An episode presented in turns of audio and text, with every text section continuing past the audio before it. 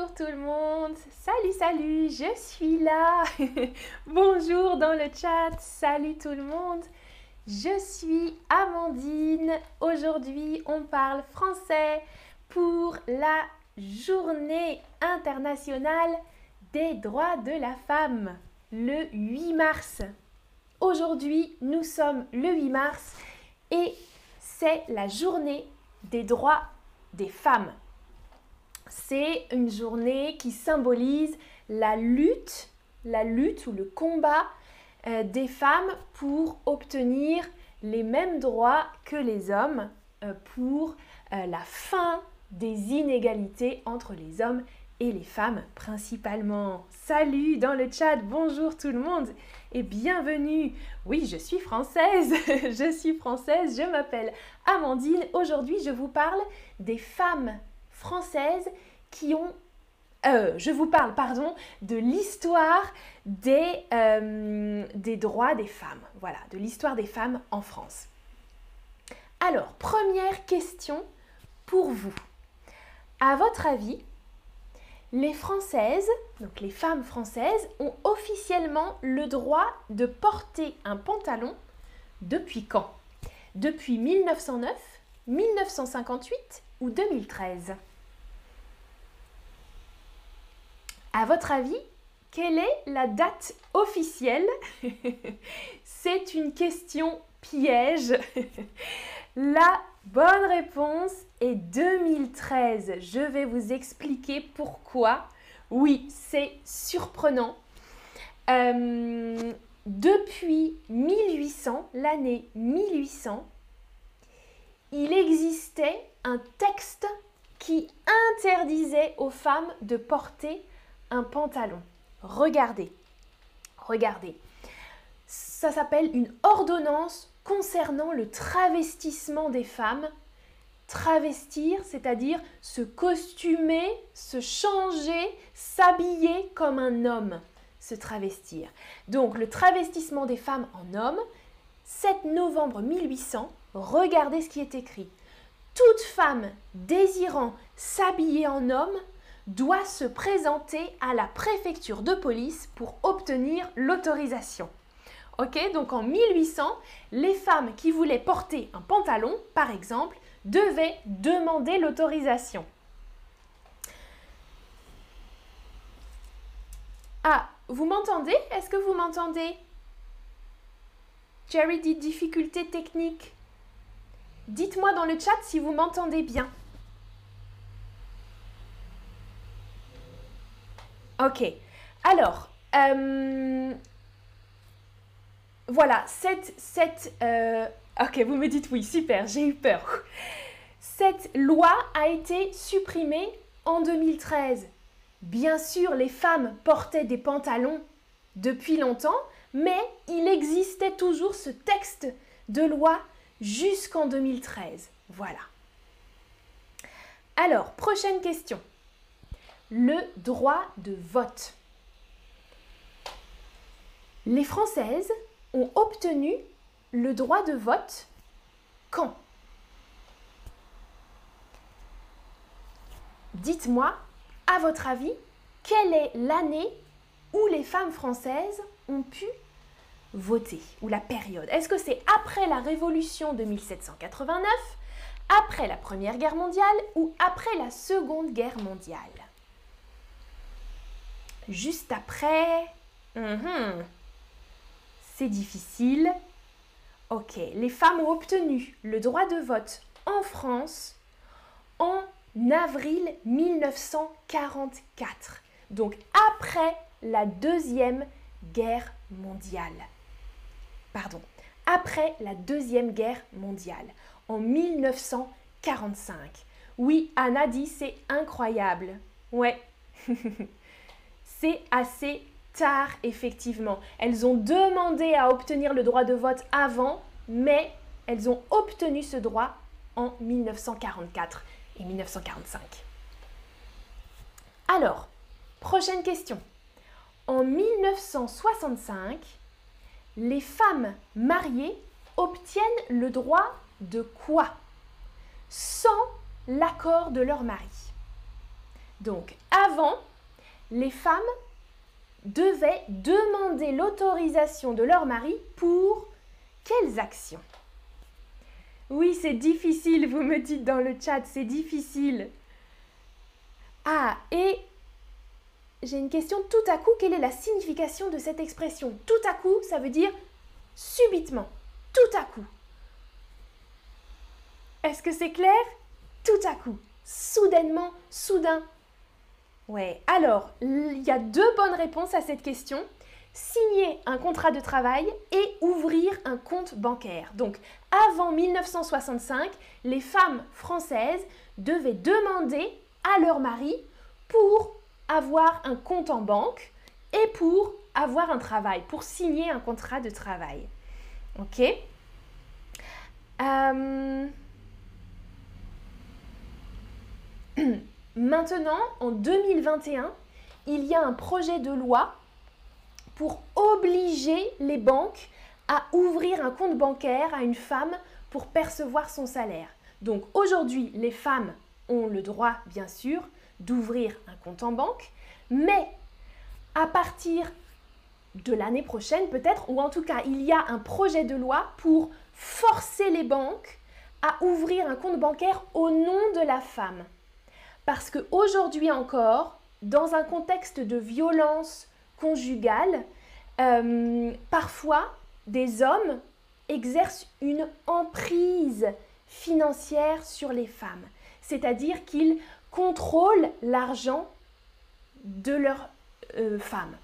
D'accord? Ça, ça s'appelle l'emprise, l'emprise financière, un pouvoir financier. Donc, bientôt, les, banques seront forcées d'ouvrir un compte en banque pour chaque femme qui travaille. Il y a encore des progrès à faire. Alors, parlons un peu d'école maintenant. Prochaine question pour vous. Les programmes scolaires deviennent identiques pour les filles et les garçons en quelle année? En 1882, en 1924 ou en 1975 Alors, les programmes scolaires, c'est-à-dire ce qu'on apprend à l'école. Donc avant, les programmes étaient différents. Il y avait des choses pour les garçons, des choses pour les filles à partir de quelle année ils deviennent identiques? Les garçons et les filles doivent apprendre la même chose en 1924. Oui, identiques, similaires. Les mêmes, exactement. Alors, 1882, c'est la date de l'école obligatoire, l'enseignement obligatoire pour les garçons et pour les filles. Ça, c'est en, en 1882. En 1924, les garçons et les filles ont le même programme, un programme identique, le même programme. Et en 1975, c'est la date de la mixité obligatoire à l'école. Mixité, ça veut dire euh, des garçons et des filles mélangés dans les écoles, dans les mêmes classes. Hmm? Avant, il y avait des écoles pour les filles, des écoles pour les garçons, et à partir de 1975, il y a les deux mélangés. Voilà pour les autres dates de ce quiz. Oui, Maya, dans le chat, les programmes étaient différents avant 1924, exactement. Alors, un autre sujet, la contraception ou la pilule contraceptive hmm, qui permet de contrôler aux femmes euh, d'avoir des enfants ou pas. La contraception, elle est autorisée en quelle année en France? En 1956, en 1967 ou en 1974 À votre avis Ouais, en 1967. Bonne réponse. C'est la date d'autorisation de la contraception et notamment de la pilule contraceptive. En fait, la, contraception a été inventée aux États-Unis en 1956 mais elle n'a pas été autorisée en France tout de suite. elle a été autorisée plus tard, en 1967. Et puis en 1974, la pilule est remboursée. La contraception est remboursée par le système de santé français. Hmm? Donc les femmes devaient payer avant, payer pour la contraception, et à partir de 1974, elles peuvent recevoir l'argent en échange. La pilule, la contraception est gratuite, elle est remboursée. Voilà. Merci Elena dans le chat qui dit très intéressant. Prochaine date importante, prochaine date importante pour l'histoire euh, des droits des femmes. En 1975, il y a une loi, un texte de loi sur le hum, hum, hum, par consentement mutuel. Ça signifie que les époux, le mari et la femme, s'entendent sur la rupture du mariage. Alors, comment on appelle ça? Donc, la rupture du mariage. Je vois déjà des bonnes réponses.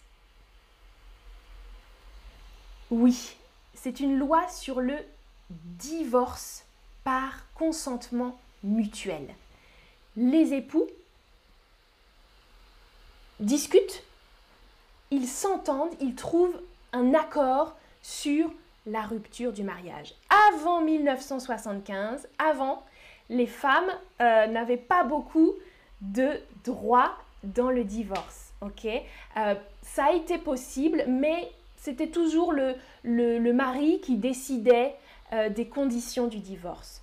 En 1975, il y a la possibilité de divorcer par consentement mutuel. Ça veut dire qu'on est d'accord tous les deux pour divorcer.